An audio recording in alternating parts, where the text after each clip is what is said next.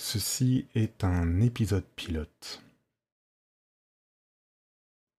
Comme on l'a vu il y a longtemps dans un des premiers épisodes de la chaîne, le régime représentatif ne s'est pas d'abord pensé comme démocratique quand il a pris son essor au XVIIIe et au XXe siècle.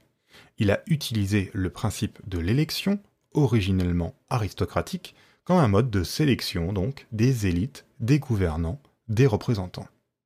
Et c'est après des jeux de pouvoir et de lutte sociale tout au long des deux derniers siècles que l'élection a pris un sens positif et démocratique pour façonner le dispositif de ce qu'on appelle aujourd'hui la démocratie libérale. Ce dispositif repose sur l'idée qu'un pouvoir représentatif est légitime et démocratique s'il résulte d'un vote majoritaire, encadré par des règles constitutionnelles fondées sur des principes libéraux tels que la séparation des pouvoirs. Mais on est là dans un paradoxe. Si la démocratie est progressiste, dans le sens où les valeurs d'égalité et de liberté s'étendent à de toujours plus grandes parties de la population, on peut penser, en s'appuyant donc sur l'idée bien admise aujourd'hui que la démocratie repose sur la majorité, que cette même majorité peut rendre légitime un pouvoir oppressif, capable de remettre en cause des droits et des libertés. Dès lors, on peut se demander pourquoi vouloir la démocratie, pourquoi vouloir le pouvoir du peuple, si celui-ci peut être tyrannique. Et cette question était d'ailleurs au cœur de l'un des arguments des penseurs libéraux contre la démocratie au XIXe siècle. C'était l'argument de la tyrannie de la majorité.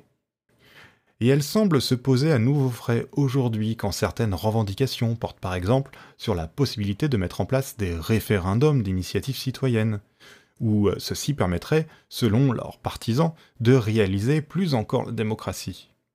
Mais pour leurs contradicteurs, le RIC pourrait faire advenir des lois oppressives, et on pourrait voir, pêle-mêle, le retour de la peine de mort ou la pénalisation de l'avortement.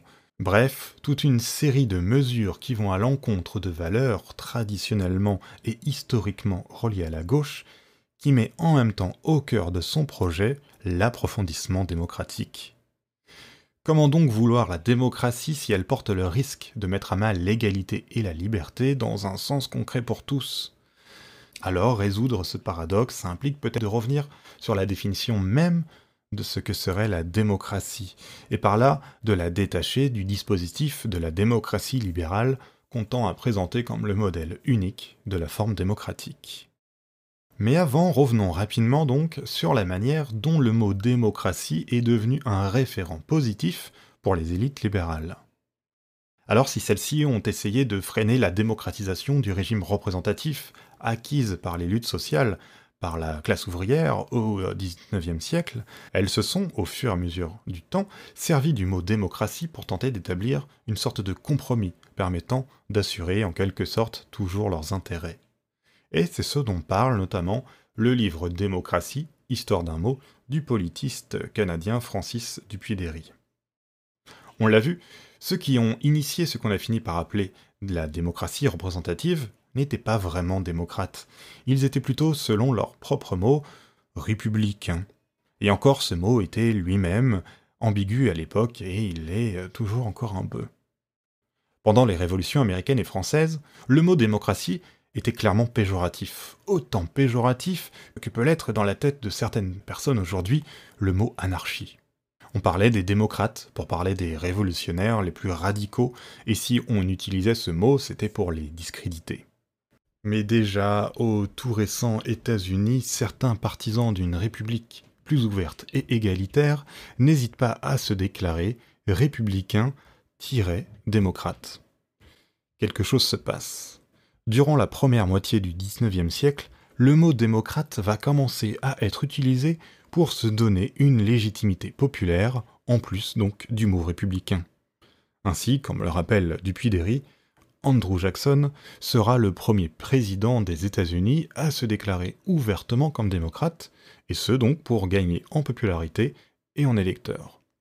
Et c'est au même moment, dans les années 1830, que Tocqueville écrit ses deux tomes de sa démocratie en Amérique. Et Tocqueville désigne alors par démocratie un État social dans lequel on note une égalisation des conditions, égalisation caractérisée par une méritocratie qui laisse en principe sa chance à chacun. De leur côté, les premiers socialistes réclament la République démocratique et sociale.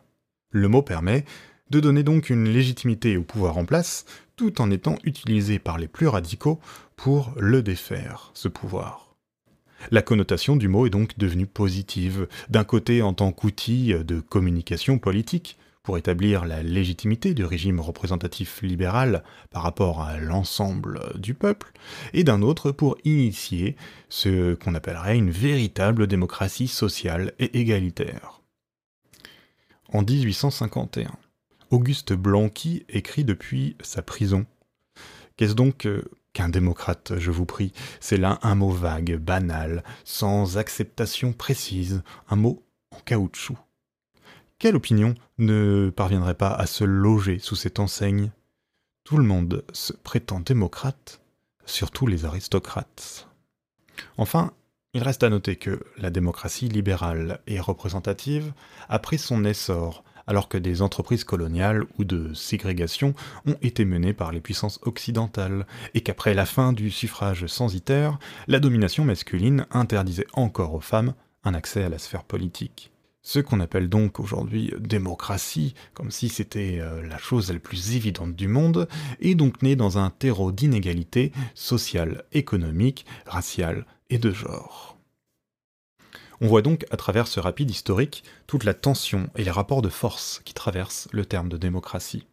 Et c'est en résolvant ces tensions que l'on peut résoudre le paradoxe qu'on a pointé au début, celui pour lequel l'idéal démocratique et émancipateur pourrait conduire, par effet de majorité, à l'oppression et à la domination. Alors, pour le politiste Samuel Hayat, sur lequel je m'appuie aujourd'hui, et à l'aide de cet utile petit livre Démocratie, on doit pouvoir penser la démocratie au-delà de son acception qui est celle communément admise dans les dites démocraties libérales, qui mêlent donc des éléments démocratiques et oligarchiques, dans le sens où tous les citoyens peuvent voter pour des élites en concurrence pour gouverner. La volonté donc de démocratiser toujours plus encore la démocratie infléchit sa définition. Elle est le pouvoir du peuple, mais elle est aussi la recherche d'émancipation de la plèbe et des minoritaires. La démocratie est donc toujours à la fois politique et sociale. Elle n'est pas le pouvoir de la majorité, ainsi qu'on le conçoit d'après un imaginaire politique qui réduit sa conception au simple régime représentatif et à l'élection, elle est en fait à la fois l'expression et le résultat d'une tension, d'une tension entre la volonté populaire et la conflictualité et les dominations qui traversent justement ce populaire. Elle est la recherche et l'approfondissement de l'idéal égalitaire. Autrement dit, voilà un premier élément de réponse au paradoxe.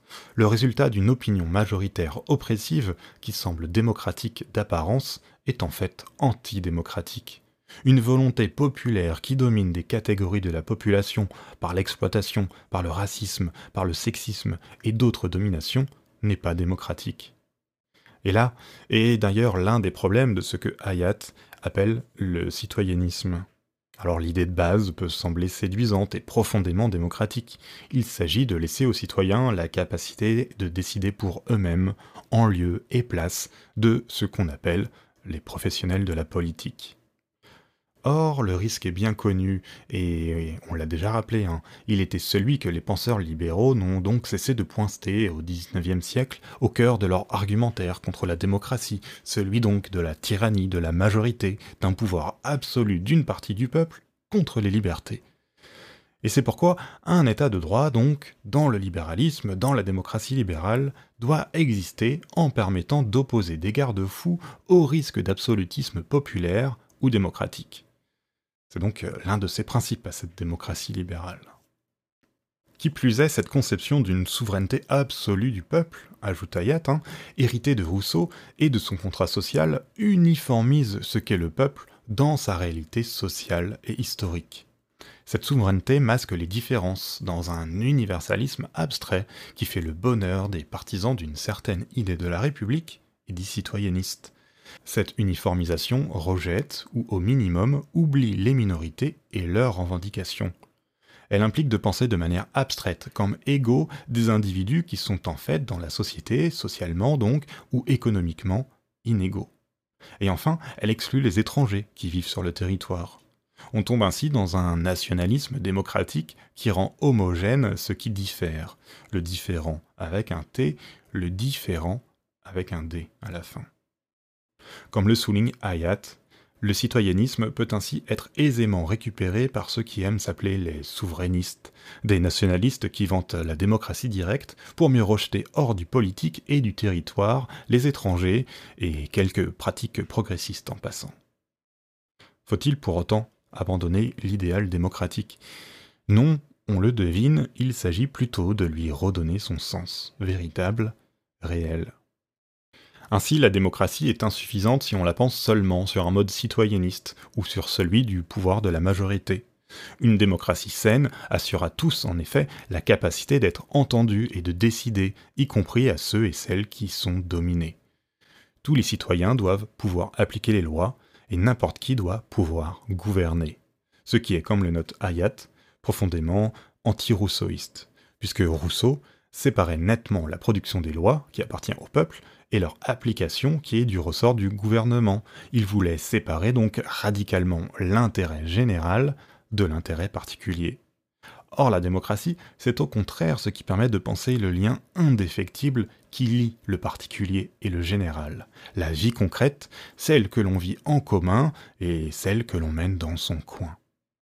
La démocratie réelle, véritable, doit alors faire vivre un pluralisme qui ne soit pas le pluralisme des partis politiques réduits aux conquêtes électorales, mais celui des opinions toujours en mouvement des différentes parties de la population.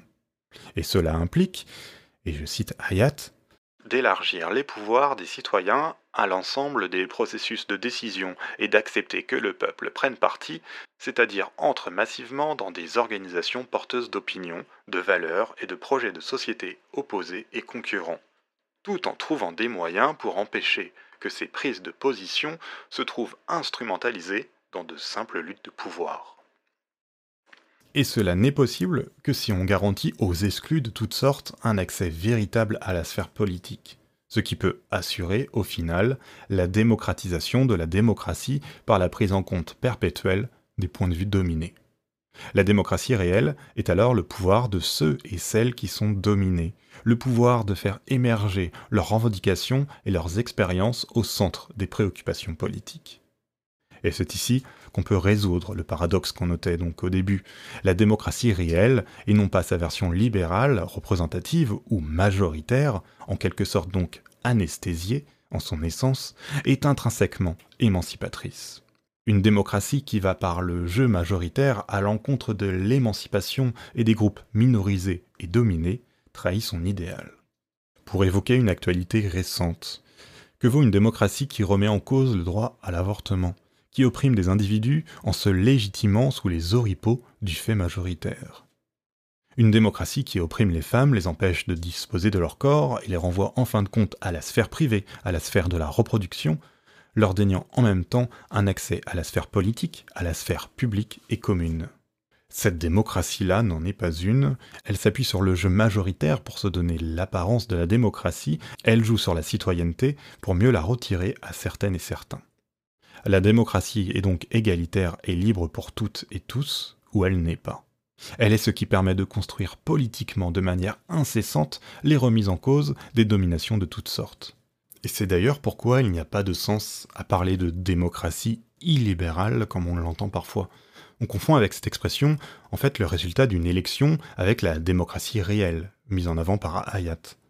Une démocratie qui empêche ses citoyens de jouir à égalité des libertés ou de pouvoir revendiquer davantage d'émancipation n'en est donc pas une, tout simplement.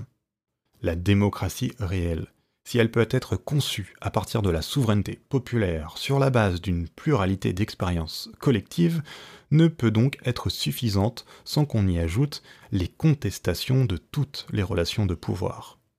Tocqueville avait raison, tout en le déplorant. La démocratie, c'est l'égalité des conditions, ou plutôt la recherche de l'égalisation des conditions. C'est ce qui fait que la démocratie, son idéal, son sens le plus pur, est anarchique pour Hayat, au sens donc de cette idéologie politique qui défend l'égalité et la liberté dans tous les rapports sociaux. C'est pourquoi il écrit La démocratie, c'est refuser d'être gouverné, mais à plusieurs.